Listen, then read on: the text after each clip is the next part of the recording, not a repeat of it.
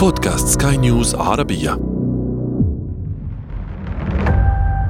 يصفها البعض بأنها أشبه بالانتقال من ركوب الخيل والعربة إلى قيادة السيارة.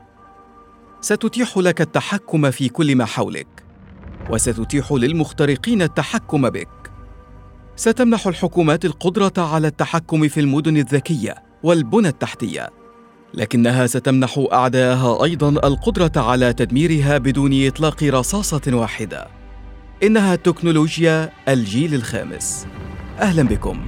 أنا عمرو جميل وأنتم تستمعون إلى بودكاست بداية الحكاية. بداية الحكاية.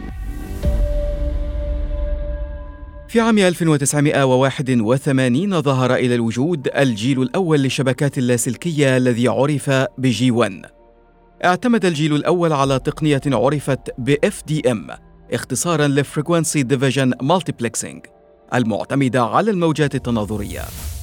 كانت تلك التقنية تتيح إجراء المكالمات الهاتفية فقط، حيث لا يوجد رسائل قصيرة أو إنترنت، كما أنها لم تكن تستخدم تقنية التشفير، ما جعلها صيدا سهلا للاختراق والتجسس.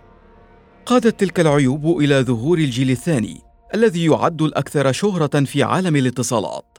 عرف ب GSM وطرح في عام 1992 فتح هذا الجيل الباب لخدمات جديدة مثل خدمات الرسائل القصيرة والبريد الإلكتروني. وتم تطويره لاحقا بحيث زادت سرعة البيانات إلى 144 كيلو بت في الثانية ثم 1 ميجا بت في الثانية. وهو ما أتاح خدمات أخرى مثل رسائل الوسائط المتعددة والإنترنت اللاسلكي. وبعد ظهور الجيل الثاني بعقد تقريبا تم طرح الجيل الثالث في عام 2001 معتمدا على تقنية UMTS التي سمحت بمعالجة أكبر للبيانات وسرعة أكبر تصل إلى 2 ميجا بت في الثانية أو تتجاوز ذلك بقليل.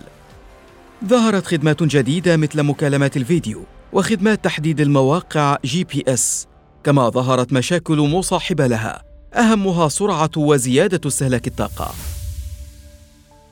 وكما حدث مع الجيل الثاني تطور الجيل الثالث بمرور الوقت.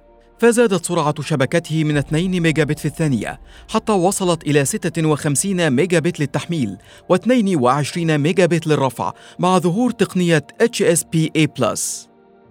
وكما هي العادة استغرق الأمر عقدا آخر ليتم طرح الجيل الرابع في عام 2012 قدم الجيل الرابع سرعات فائقة تصل إلى 173 ميجا بت في الثانية ثم 225 ميجا بت في الثانية.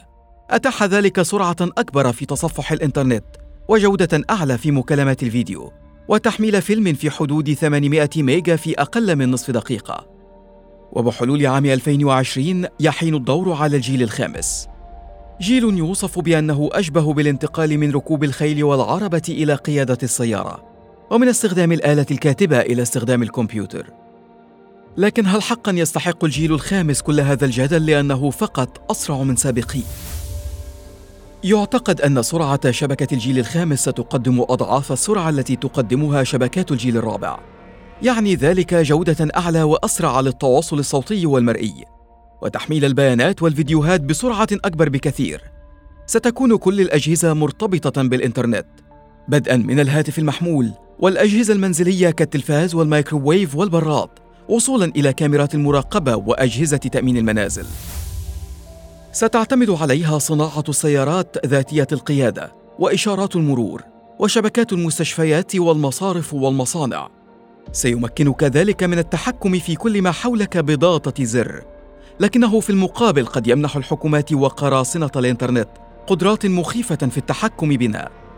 وكما يفتح الجيل الخامس آفاقا تكنولوجية غير مسبوقة فقد فتح أيضا المجال أمام مزاعم لا تنتهي حول تأثيره على صحة الإنسان. في إبريل من 2020 وفي خضم تفشي وباء كورونا حول العالم أقدم محتجون في بريطانيا وهولندا ونيوزيلندا وغيرها من الدول على إطلاق رصاص وإضرام النيران في أبراج هواتف الجيل الخامس.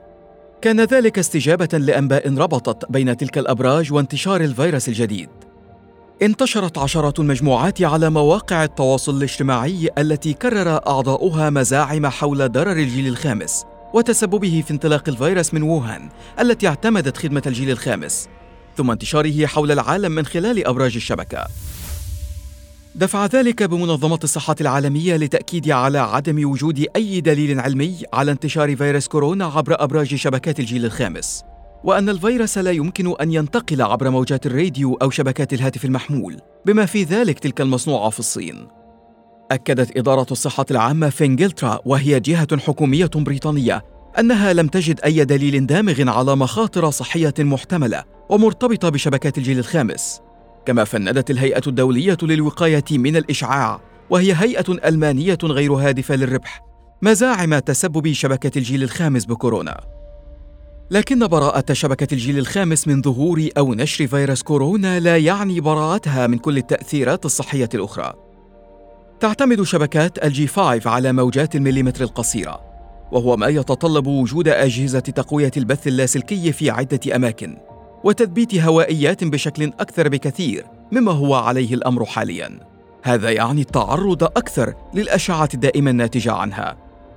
ومع أن منظمة الصحة العالمية قالت في 2014 إن لا آثار صحية ضارة تم التأكد من أنها نجمت عن استخدام الهواتف المحمولة، لكن المنظمة ومعها الوكالة الدولية لبحوث السرطان صنفتا كل الإشعاع الناتجة عن ترددات الراديو ومن بينها إشارات الهواتف على أنها مواد مسرطنة محتملة.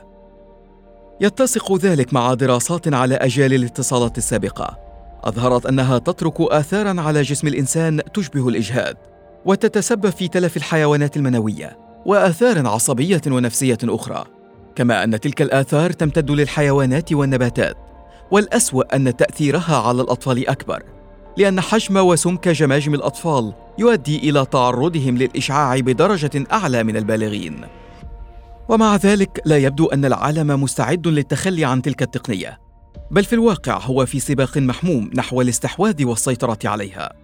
تقف في المقدمة الصين بعملاقها التكنولوجي هواوي التي تبزغ كرائدة في هذا المجال.